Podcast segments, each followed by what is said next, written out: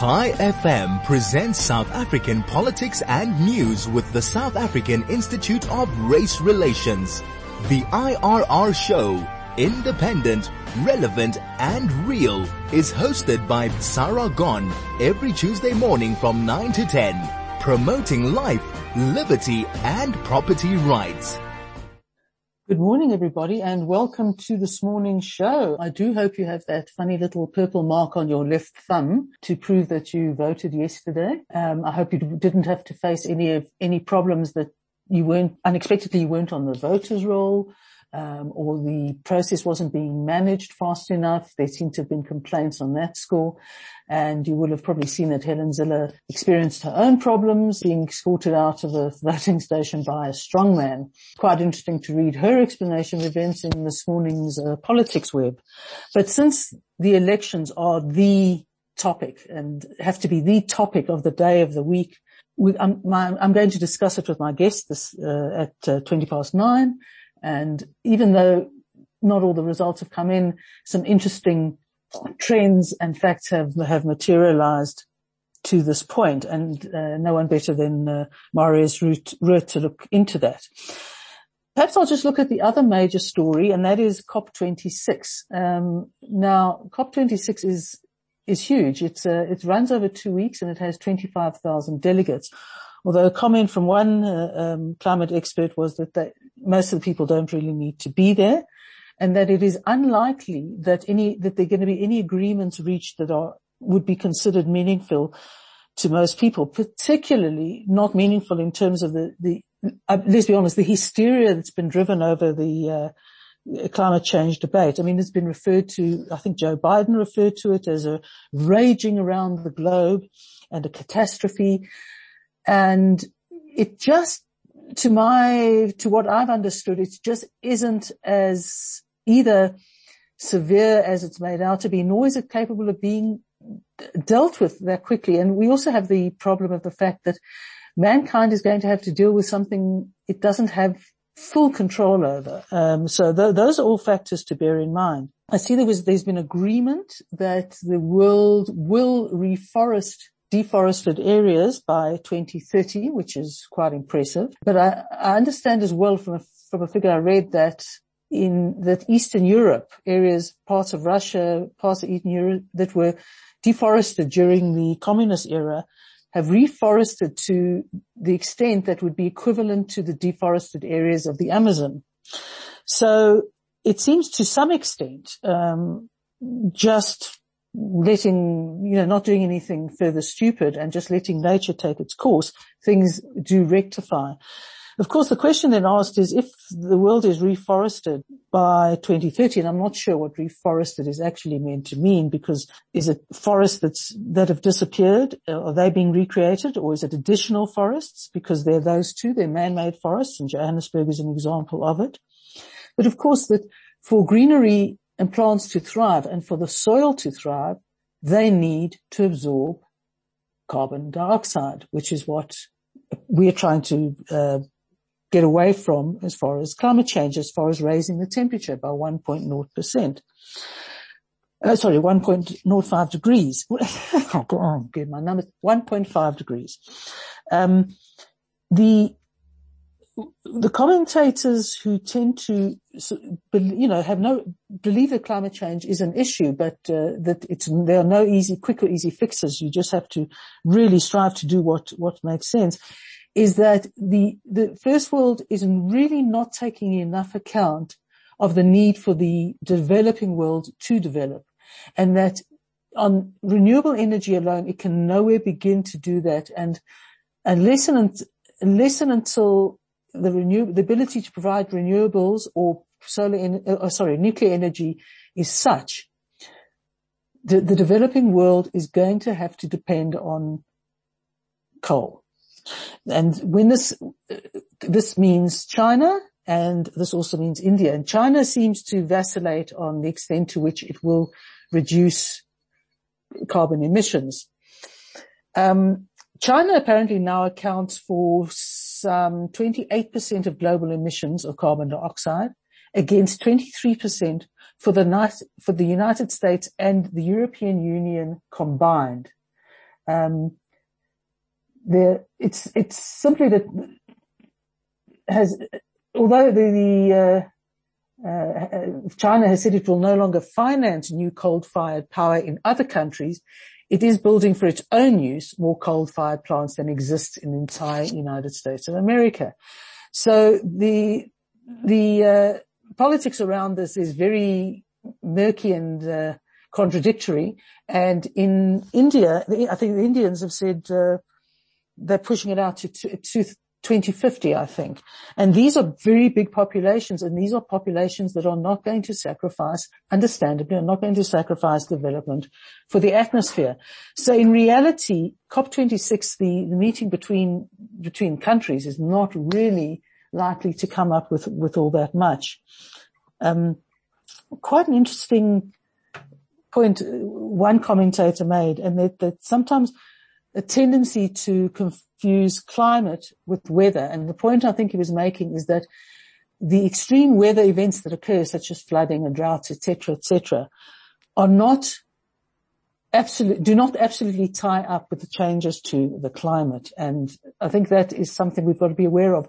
And because they're very emotive, you know, you see these events on television, um, that doesn't necessarily mean they're happening more than, than they have in the past but they do give you a, a, sort of graphic view of what climate change may be looking like when it's much more subtle than that. So it, it's, it's, it's, it's, it's worrying because the, the, uh, the hysteria surrounding it is likely to have negative effects because the action cannot meet the expectations. And I think it was somebody in Insulate Britain, which is a group that wants the government to pay for insulating every house in Britain to cut the need for for uh, for expenditure on on, on power, um, we're largely older people saying we've got two years. Now, if we've got two years, we're in we're already in trouble. Chai FM presents South African politics and news with the South African Institute of Race Relations, the IRR show independent, relevant and real is hosted by Sara Gon every Tuesday morning from 9 to 10, promoting life, liberty and property rights. Right. And on to our elections and to help me unpack everything that is going on and what effect it will have on us. I'd like to introduce you to my colleague Marius Roodt, Deputy Editor of our Daily Friend Opinion Portal and Payne's consultant. Mario, Marius, do I have you? Hi, Sara. How's it?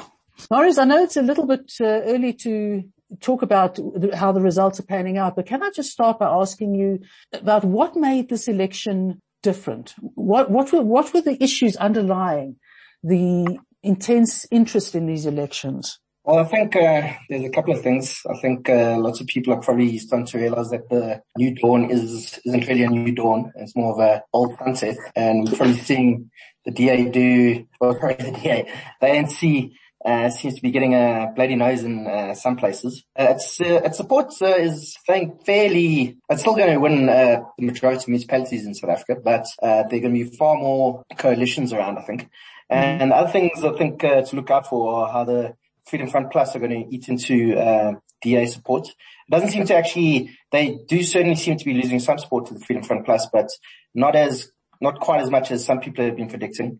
And uh, in Gauteng and Joburg especially, uh, the Action SA Herman Mashaba's Party seems to be doing pretty well at, at the moment, uh, with uh, only a few, only about 7% of results in. Uh, so it's not that much. It's a bit early to make a call on that though, but the Action SA is already on 20% and it seems it's uh, one of few voting districts uh, of the ANC in Soweto. So it does seem that some people are speculating that the DA could suffer from Action SA in Joburg and Ekurhuleni and Tshwane, but it looks like it's actually uh, the ANC who could be uh, losing support to uh, Action SA. So overall, um, the uh, and w- one thing to look out for is also the ANC going under 50% of uh, the votes um, nationally. Uh, obviously this is a local election, so this won't mean anything for, for uh, national governments. but I think it's a very important uh, psychological barrier for the ANC if that happens. At the moment, also with uh, about 20% of uh, voting districts reporting, so it's early mm. days, but at the moment the ANC is on 46% of total votes counted in South mm. Africa.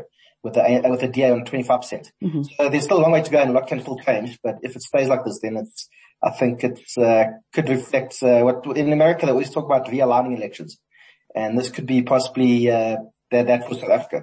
Mm.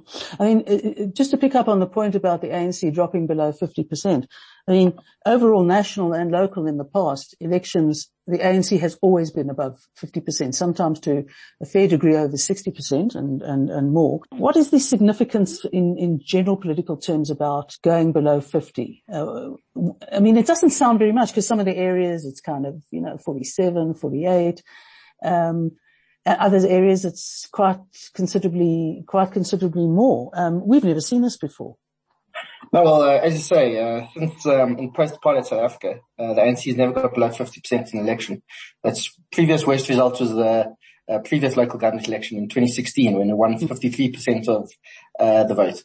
So, as I say, this won't, uh, if the ANC gets under 50% in this election, won't mean anything for you know, uh, seats in parliament or whatever, but I think it's a, a very important uh, psychological blow against the ANC.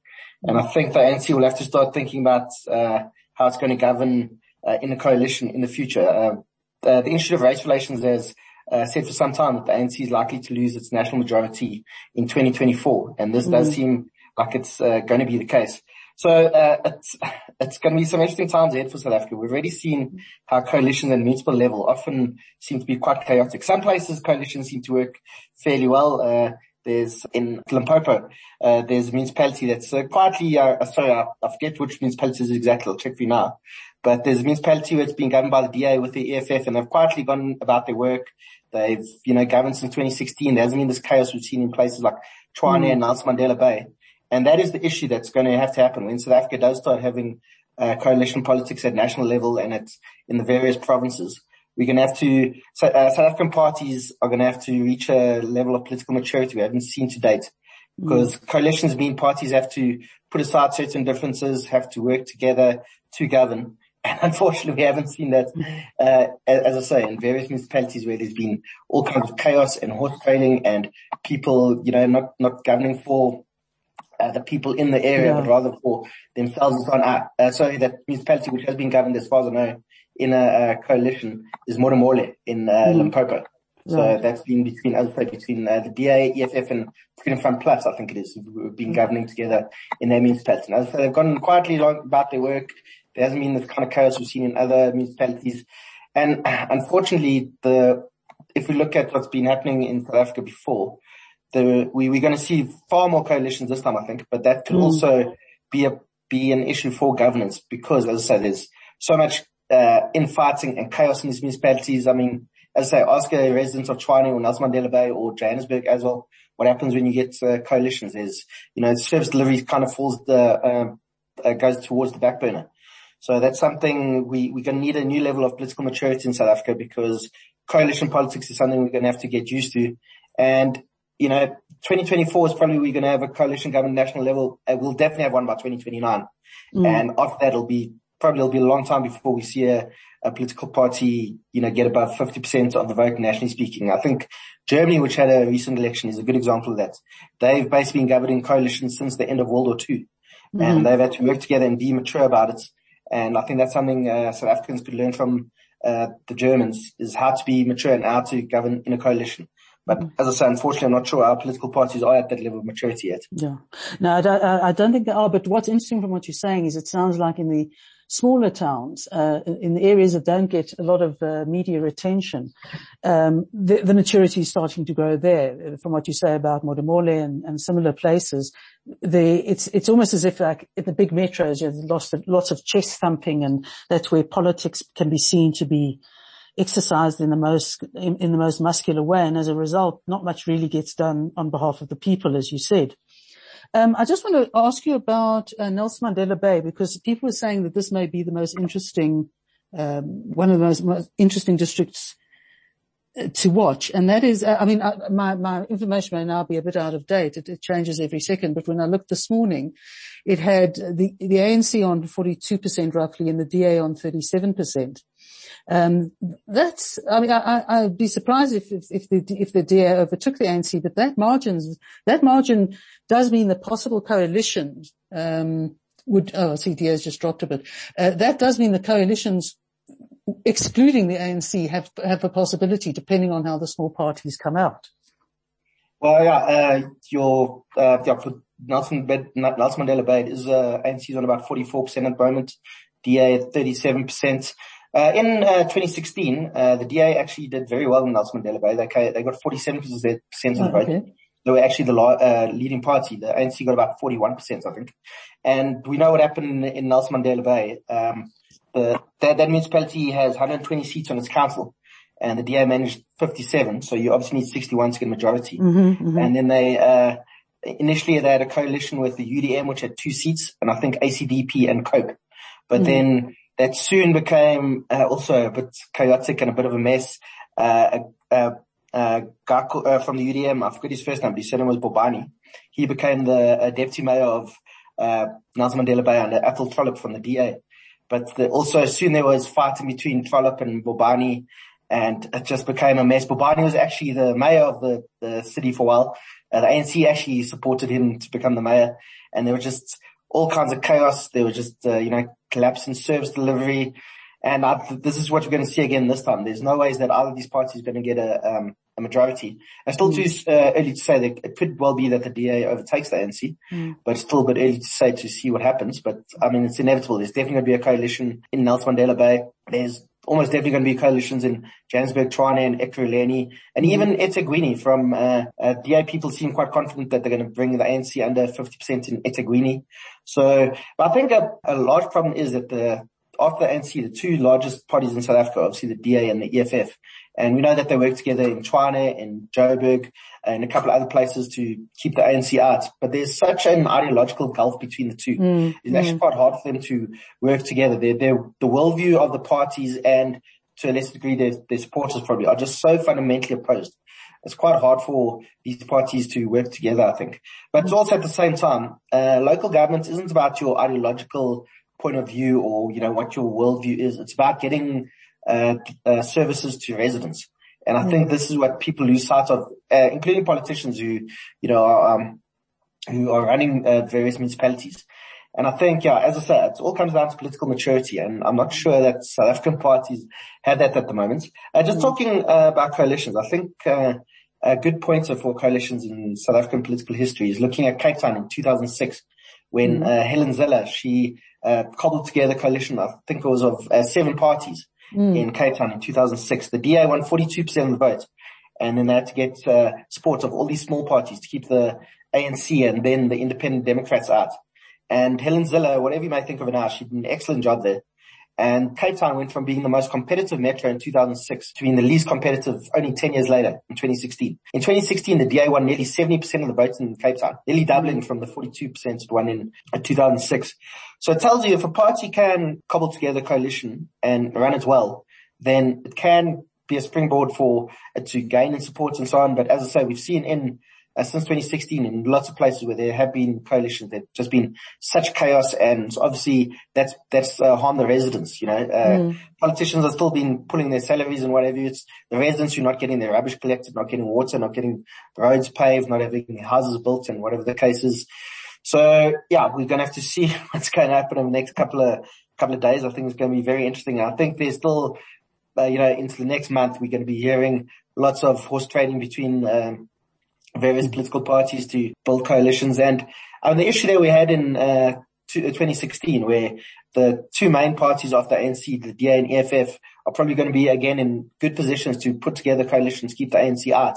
Mm. But we're still going to have the exact same problem we had in 2016 where these two parties are so diametrically opposed to each other in terms of their worldview and ideology and the vision they have for South Africa that we're going to see, it's going to be a lot of infighting and I think we're going to see yeah, it's, going to be a while, I think, before there are lots of municipalities in South Africa that actually do have a government put in place. And I mean, uh, some cynics would maybe say that might be better. Maybe not having government might be better for a lot of places in the country. I think the problem uh, with municipality, well, it's actually the same applies across the board, but certainly I interviewed a DA council last, last week on what it's like how, how, the municipality actually works, you know, literally the, the people who work it.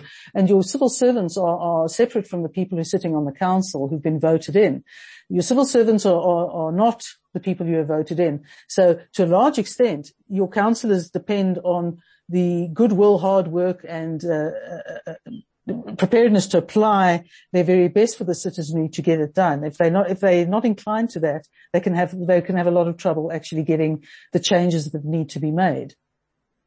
Yeah, I think that is a problem. Um, uh, I think lots of people who are appointed to certain positions are often, uh, loyal to, loyalists to certain political parties, whether it's the DA or the ANC or whatever the mm. case may be. And often they might, uh, you know, uh, try and retard, retard the progress of uh, a municipality, especially if it's a party that they're not, uh, that they're not a supporter of. But that said, I do think there are lots of people who do work in our municipalities and various government departments who do work hard and are prepared to put aside their political differences with uh, the politicians that are running their particular metro or whatever the case is. But I do think that is an issue. But I think something that is concerning, I think so many of our metros have now been run so poorly over the last mm. 20 years, whatever the case is. Doesn't matter who comes to power, it's going to be such, it'll be very difficult to put the metro back on track to ensure that there's enough money in the coffers to pay for what needs to be done. Uh, look, it's obviously, it's not impossible, but it'll take a lot of hard mm. work and it's going to take, you have to get the correct people in place to do that. Mm. And yeah, uh, I think we're going to have to wait to see what happens over the next, as the results come in. Mm. And, uh, we'll just have to see what happens and hope that the right people who can fix the various municipalities do, do get put into power. But it's, yeah, it's, uh, we, we've got a long way to go still in this election, but I think, uh, overall, uh, I think we are seeing a decline in ANC support and, uh, I think the DA is actually holding fairly steady. They're probably going to lose yeah. a bit to people like the Freedom Front and so on. Yeah. But I think the main story of this election is going to be uh, the ANC losing sports. And the other thing that I haven't mentioned is the very low voter turnout. Yes, it I was going to ask about moment. Yeah, we only have about only about 30% of registered voters turned out, which is even if we take uh, and if we look at the proportion of voters who turned out out of all eligible South Africans. So that's hmm. everybody mm. who's over the age of 18. I don't have the numbers at hand, but it was probably close then to 20% of people who are eligible to vote who actually turned out. That's including registered voters and non-registered voters. So that is also actually very concerning. That means mm. people are checking out of the political process in South Africa, which means that, you know, people will look for other ways to make their voice heard. Uh, mm. in, in, in, a, in, a, democracy, the best way for politicians to listen to you is to make a change, uh, is to go to the ballot box. Mm. But I think a lot of people in South Africa feel that the, it's useless to go vote and whatever the case is. And that's why we see lots of protests around the country. People, lots mm. of people feel that the only way for the government to listen to them is if they do go protest, often mm. violently. Of course, one can't condone violent protests, but often if that is the only way people feel they can be heard, then, you know, we have to take that uh, on board and, you know, why, why do people feel that the only way they can uh, get the local council, mayor, whatever the case is to listen to them is to go you know, use violent tactics and burn down, uh, you know, uh, clinics and so on. Mm. And that is something we have to get to the bottom of. And also mm. there's, um, uh, probably a lot of people will think I'm talking nonsense when I say this, but the ANC does actually react to electoral pressure. We've seen that when the party is under pressure, they actually do go and put decent people up as candidates. Uh, I think mm. a good example is Nelson Mandela Bay before 2016 the ANC saw that they were going to lose the majority there and they got rid of the previous mayor. I can't remember his name at the moment, but they made the candidate Danny Jordaan, the former, uh, mm. uh, he was head of SAFA in South Africa.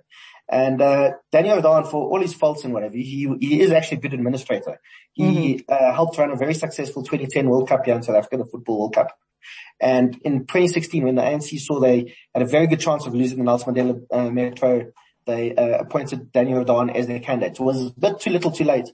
They still mm. lost the match to Athol Trollip in the DA, but it showed that they were prepared to put somebody who is a decent administrator, somebody who's a technocrat and can actually run a place, rather than just, you know, some uh, loyal cadre who they can just, you know, put, put as kind of a figurehead as the mayor, whatever the case is. Mm. I think Gauteng is also a good example. Uh, David Makhura was, uh, is obviously the premier in South Africa and he's also a fairly capable person. He, you mm. know, hmm. he's, uh, he's also a decent administrator and in other provinces they, you know, people get put in like Supra Mahumapelo in, yes. Northwest, for example. Huh. I mean, people, there also people had to have violent protests to get rid of Mahumapelo, even though it was clear that people in that province didn't want him as their premier. But the ANC, I mean, their support in, the, in Northwest is starting to drop, but that was always like a 70% uh, province for them. But in mm. South Africa, in 2014, they only got, uh, sorry, not in South Africa, in Gauteng, in 2014, they only got about 53% of the vote. I think only 50% in 2019. So Gauteng is a very soft province for the ANC, but you can see they, they know that, and that's why they've appointed somebody as, like David Makhura, as uh, the Premier of Gauteng, somebody who's a fairly capable administrator, not just you know, somebody who's going to do whatever Luthuli House tells them to do. Mm. I wondered whether that sort of option of, of, of uh, going on protests and, and, and, and disruption isn't a feature of uh, the Northwest because I see that the Mafeking district is, uh, has 70% ANC support and that, as, as far as I remember, is the area that has the most political, um, you know, not opposition, but political strife within the ANC. Um, so it, it, uh, it doesn't seem to have, uh, it, it, seems that it's still very much you support of the ANC. You may oppose the actual individuals concerned in other ways, but, but the support is still staying with the ANC, notwithstanding the mess that's been made there. Yeah, I think, uh, that's one of the mysteries of South African politics. Uh, the ANC support, uh, stayed so, uh, stayed fairly sticky over uh, the past couple of years. We've seen, I, th- I, think what happens with a lot of ANC voters and probably it's anywhere else in the world. I mean, you can point to any number of countries where, you know, people, where an area will support a certain political party for generations. I think a good example is say the north of England in, mm. um, with Labour. Uh, mm. Uh, there, I mean, uh, uh, up to 2019, where we saw the Tories for, for, the first time win a large number of seats in the north of England. People in the north of England vote Labour. You know, they've been voting there for, uh, for centuries. Mm and that was, well not for centuries, but for a century. You know, mm. it's because their, their dad voted Labour and their dad, and their granddad voted Labour because he was in the mines and so on. And I think it's the same kind of thing. People vote for the ANC just because the ANC, and we saw this phenomenon under, uh, in, in, under national, in the, uh, under party, the national party. Mm. So, and I think what happens is people first, they decide not to vote. They'll sit out an election and then they'll change to a different party. Yeah, yeah, I agree. I agree with that. I agree with that. Um, Morris, I just want to look at the one municipality where I think they've gone that extra step, but that is from not voting to, to choosing different parties. And that is Emfuleni, which I think I would pardon the um, expression, but I think has literally been in the shit for the last two years because it has had the most appalling difficulties in getting the right the water um, provision and reticulation and the dealing with sewage. I mean, it's really been dreadful to the point at which the government two years ago called in the army and for a year they worked at it and did nothing or achieved nothing. And uh, an engineer I saw quoted as saying that the army people just really didn't know what, what to do. I mean, they, they were not skilled in, in, in the issue. And so what they did was they dug a trench and allowed sewage to just flow straight into the, into one of the rivers feeding into the Vaal. Now, interestingly, I see that Emfuleni, DA now has 41% of the vote and the ANC has 30.2% of the vote.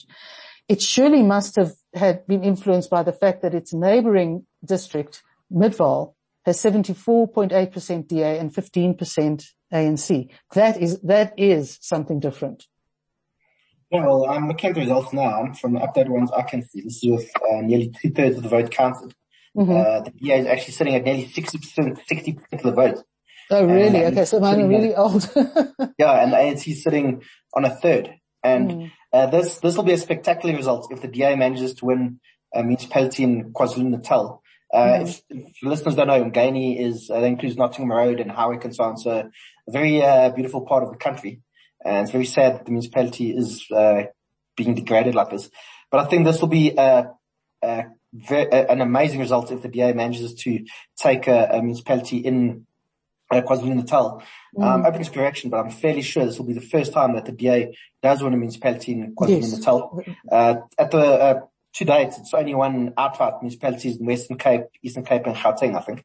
So it'll be the, uh, it'll be a, a, an amazing result. And uh, what's interesting is the IFP actually doesn't do too well in this municipality at the moment. Uh, the ANC, and the IFP is sitting on only 1% of the vote. So this is obviously people coming out to vote for the uh, DA. And if, as I said, the DA is sitting on nearly 6% of the vote. This is, it's an amazing result and it shows that people, you know, it could be, uh, people who normally ANC votes have decided to turn out for the DA or maybe it's, I mean, yeah, for the DA or maybe it's you know, just a huge voter turnout for, from traditional DA supporters, but it's definitely something to watch and it's, mm. uh, you know, something that shows there could be a sea change in, uh, in South African politics. Mm. I think it also shows what's happening in KwaZulu-Natal. Mm. Uh, KwaZulu-Natal went from being the ANC's second or third best province in 2014 to being its third worst province. The ANC mm. only won 54% of the votes in uh, uh, KwaZulu-Natal in 2019. And I think that's to do with uh, obviously uh, former President Jacob Zuma no longer being leader of the ANC. I think he, uh, he him being a Zulu, he drew a lot of Zulu support. And I think this is uh, could be show what's happening in KwaZulu-Natal generally speaking. So I think uh, eThekwini will also be very interesting to look at. I'm just seeing that the first couple of results are coming from eThekwini. It's very early days. Less than a percent of uh, districts are uh, oh. reporting eThekwini, but ANC sitting on 82%. So, but I don't think people shouldn't worry it. It's still very early days. I'll say mm. uh, less than 1% of uh, districts are reporting. So it's still early, but yeah, I think, uh, what's happening in, what's happening in Umgeni is, yeah, it's, uh, definitely something to keep an eye on. Uh, there's another, um, a municipality in uh, KwaZulu-Natal where the DA is leading, that's Port Shepstone, uh, mm-hmm. or Ray Nkonyeni municipality, that's, that includes Port Shepstone and Margate, Ramsgate, and so on. The DA is sitting on 36% of the vote, with the ANC on 30%. That's also very early days, 7% yeah. of, uh, uh, voting reported from that area. So mm-hmm. that's, uh, not a, I think, uh, Umgeni, it looks like it's pretty much going to be a DA win if things hold as are. Port Shepstone is still a bit uh, early to say, but I think uh, that's a spectacular result for the DA and just mm. something to keep watching. Mm. No, I think, I think absolutely. You, you, know, given the fact that these are changes for the first time, I, I think, I suspect what will likely happen is that it, as, as each election passes, uh, these sort of changes will increase. Uh, obviously, the, the uh, performance of the new party in the in the uh, in the district will make a difference, but it, it, it will show people that there is something to be gained by n- just not sticking with the same old, same old if you're not happy with them. Um, Vani, Marius, can I just get your sense overall of the um, how the IEC has run this uh, this election, and uh, particularly in light of all the uh, of all the events that occurred around whether this election should be held now or should be held in in February, and the and the court actions that went with it, so that there was increased pressure over decreased time that had to be dealt with. Well, uh, from what I've seen, there's only anecdotal evidence, people on social media and a couple of news reports and so on that it's been a bit of a mixed bag. Some places uh, things were quite efficient. Just my personal experience was took me about half an hour to vote yesterday. The uh, IEC officials were very uh, friendly and efficient. You know, there was no problem with the ballot papers or you know registering your vote or whatever the case is. But then uh, I know a couple of my friends who voted in Benoni. They voted. It took over two hours to vote, and uh, the there weren't that many election officials uh, helping people, like only you know two people for the whole queue kind of thing to uh, mm, show people mm. where to vote. And I've also seen other people on social media. I've seen been saying that they're at their uh, voting station at say 9:30 yesterday morning, and already um, ballot papers had run out and so on. So, but then other places, as I, had, I had a good experience. I've read other people have had good experiences. So I think it's a bit early to say, but it does seem that uh, this election has been a bit uh, more poorly run than usual. Mm. And uh, I'm not sure if it's uh, the the IEC said in May that it was ready to run this election. Then, and this was still we knew we still had COVID. This was before you know a large proportion of South Africans had been vaccinated. And then suddenly a month later, the IEC said no, suddenly they, they definitely mm. can't host this election. We have mm. to postpone it to February. Luckily, the Constitutional Court made the correct decision and said this election has to has to be held. Mm. And it, it, could, it could be held in uh, safely. I mean, no, uh, I don't think it. You know, voting, uh, mm. where you go vote is normally uh, a, a big area. It's like either be a tent or a hall or whatever the case. So it's easy social distance. When I got to my voting station yesterday, there was uh, sanitizer and so on. So I, I think, um, it's, it's a bit early to say, but I do think the IEC is going to have to have a hard look at itself and decide, you know, there have, there, I think there have been some problems with the election. Let's hope that uh, overall it's uh, free and fair. Uh, at the moment, there, there, there's been some anecdotal evidence of, some shenanigans, but these have been very few and far between from what I've seen. So I think at the moment we should give the IEC the benefit of doubt and, you know, but also it's a bit early to say, but let's see what happens in the next couple of hours or next couple of days. Okay. Marius, I have to thank you very, very much for coming on and uh, enlightening us. Uh, it is a, it is literally a moving target. So, uh, kudos to you for this, but I think we were more enlightened as a result and, uh, hope to have you back, uh, sooner rather than later on this. Thanks, sir. And thanks for listening. Cool. Chai FM, 101.9 megahertz of life.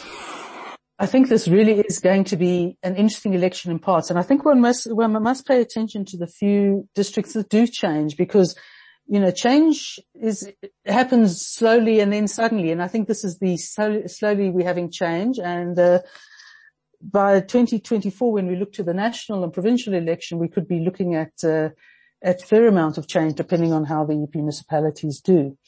I actually just want to return to, for the, for the final slot to the, the topic of COP26 and just look at some of the, the ironies that, that have to be dealt with. Um, go to go back to China, the China's oil consumption is slated to uh, double by 2040.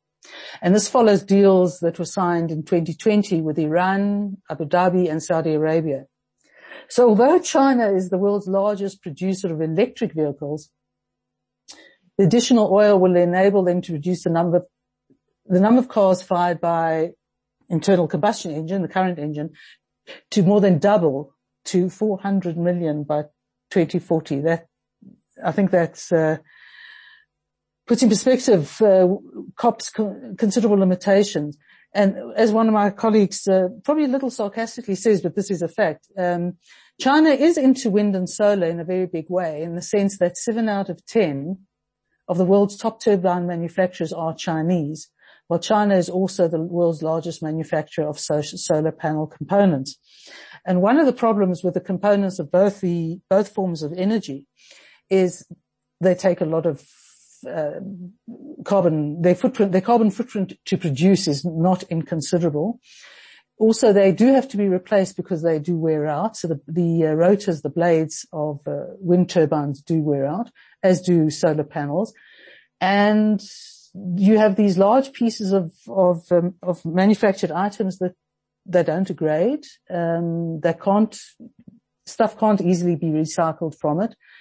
So what is the world going to do with with defunct solar panels and wind turbines in the in the long run? It's a it's it's a it's a it's an interesting question, and I think it's something that the uh, climate, the, certainly the very excitable climate change lobby needs to get its head round. Um, and finally, one of the points is that uh, one of the great benefits of this was supposed to be green jobs, uh, in moving from fossil fuels to renewables in wind and solar. Well, most of those jobs are going to developing countries, particularly China. And for those who people, particularly in America, in the oil industry, they would have to be retrained, not all of whom could be and their, their salaries would be lower. So this is not going to be greeted with universal uh, applause. So having said that, we will have been through our election and its results by the end of, by the end, in the next few days, by the end of the week, and, uh, it'll, it, it will be interesting as South Africa always is. Thank you for joining us. See you next week.